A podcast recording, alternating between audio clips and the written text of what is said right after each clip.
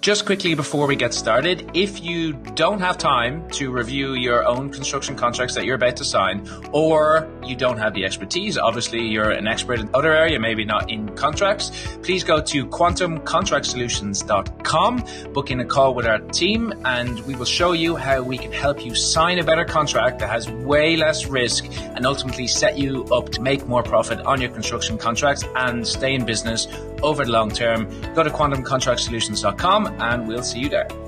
If you want to know why the construction industry has the highest insolvency rate out of any industry, what is the biggest problem in the construction industry, this is the video for you. So this is an internal training that we give to some of our staff when they're when they're when they're joining, so they get an understanding of the construction industry. This is definitely going to be helpful for you guys.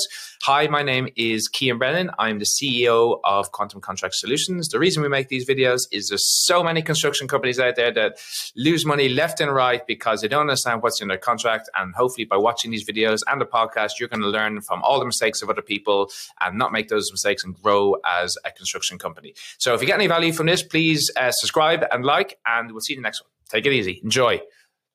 Okay, let's talk about the contractual hierarchy and who's who in the zoo. Who we all talking about? How do we refer to people? Um, let's get it right now. So when we're talking in future lessons, you understand what I'm talking about. Okay, so very simply, what we've got here is what's called the contract hierarchy. Now, before we start, this is one analogy that you're going to need to learn to be able to understand. This is like the crux of the construction problem. Okay, so I'm going to use the analogy of building a bridge. Okay, so the owner, right, the guy at the top of the food chain. Let me just walk through the food chain. You got the guy at the top of the food chain can be called loads of different names, right? Owner, principal, uh, client, um, whatever. It can be lots of different things. Now, these guys at the top of the food chain, their goal is is is a thing. They want the finished product. That's what they want, right? So, if it's the government, they want a big a bridge built. If it's an oil and gas company, they want oil and gas plant built. If it's a developer, they want a set of apartment blocks built. House builder, houses built. They want the thing. They want the end product. These are the guys that are, it's their project, they want it. Okay? So what they do is they go to tender, they go to market, and they go to bid, right? We got, right, here's the project. I want to I want to build a bridge. You guys, I know, have built bridges in the past, and I want you guys to bid tender on this project, right? Now, these guys are typically called tier ones, right? So you got tier ones, which I'll explain who they are. So they will all tender to win the whole project. One company will win the whole project more often than not. These guys are called tier one construction contractors. In the States, it could be called general contractors. Um, but generally, tier one, everyone understands what tier one is. Okay. Tier one contractor is that guy in, in who wins the work.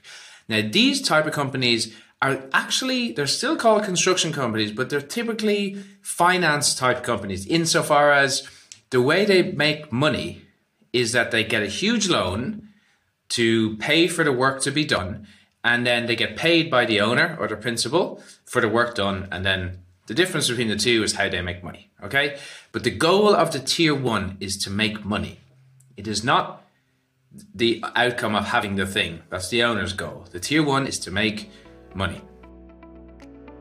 Hey, so we'll get back to the pod in two seconds. And so, if you're getting some value from this or you're enjoying it and you think there's other people in the construction industry that would also, please just use your thumb, share it with them on WhatsApp or whatever way that you share these type of things, Facebook, whatever it happens to be.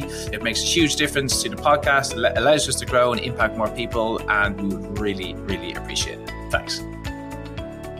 Okay, so typically finance company. Now, what they do is they then turn around all of the work to the individual trades. So tend to be specialist construction companies. So civil companies, scaffolding companies, fabrication companies, steel fabrication companies, uh, excavation companies. These are the guys that actually do the work. Okay. Now, there are the three different tiers of people. Of course, you can go down to a tier three where the subcontractor is subcontracting them, you know, uh, in the example of uh, an excavation company, they might lease their equipment. They might um, have a, a, lease agreement with, um, you know, for diggers and all sorts of stuff, right? So that's a, another layer down. But for the purpose of what we're talking about here, we got owner, tier one, and tier two. Now, in this whole game, right, where the contracts things get tricky is the owner and the tier one. You can see that green line there, right? Owner and tier one will have a reasonably tough contract, but the thing is, they both have in house law teams, contract teams, and they'll negotiate a contract that they believe is fair. Might be risky, but it's fair, right? Um, in their eyes, because both, you know, they've agreed on it with lots of experts on either side. Now, what happens is the tier one, in order to remove some of the risk from himself, will push the risk down onto the tier twos. And the way he does that, or she does that, is he makes the contracts with between themselves and the tier twos to be way more aggressive than the one that they've signed up the way with the owner. And the result of that is the risk is kind of pushed down. It means that if anything bad happens, it's kind of absorbed at that tier two level and it doesn't Im- impact the tier one up the way for them getting paid. That's the whole purpose. Now, the problem in the industry, and it's where uh, we help, is that the tier twos typically haven't got the resources, the time, or the expertise to be able to deal with reviewing those contracts and negotiating. They haven't a clue sometimes, basically, right? And they end up signing a contract. Something goes wrong because there's more risk pushed onto them, and it's more more likely to go wrong for them because there's more risk pushed onto them, and then they end up losing a lot of money or going out of business. Okay, so our job is to help those tier two contractors be way more professional and, and, and sign better contracts at the end of the day. So they stay in business and lose less money or make more money, whatever way you want to look at it. Now, for the whole purpose of this whole training, right? And the reason I've chosen this terminology is because this is how the contracts, when they're written, this is how they refer to each other. Okay, it's not owner tier one and tier two, right? That's just the easiest way to to describe it. It is principal at the top, the company, and the contractor.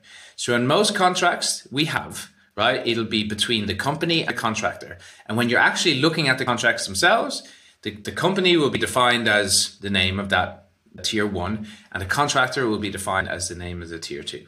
So when we're talking about the them, when I refer to the company, I'm talking about you know the tier one. When I talk to the, talk about the principal, I'm talking about the guy who owns the whole project. And I'm talking about the contractor. I'm talking about our guys, our friends, the guys that are doing the real work at the end of the day. And there are there are boys, and they're the guys that we are looking to to help. Anything that makes sense, please shout out. Uh, as always, what I want you to do here now is I want you to uh, a Loom video. I want you to explain using an analogy the contracts hierarchy. Then I want you to explain what each person does and what we're referring to people, the company, and the contractor. So I know that you're completely clear and on everything else going forward. Hopefully that makes sense. I'll see you soon. Bye.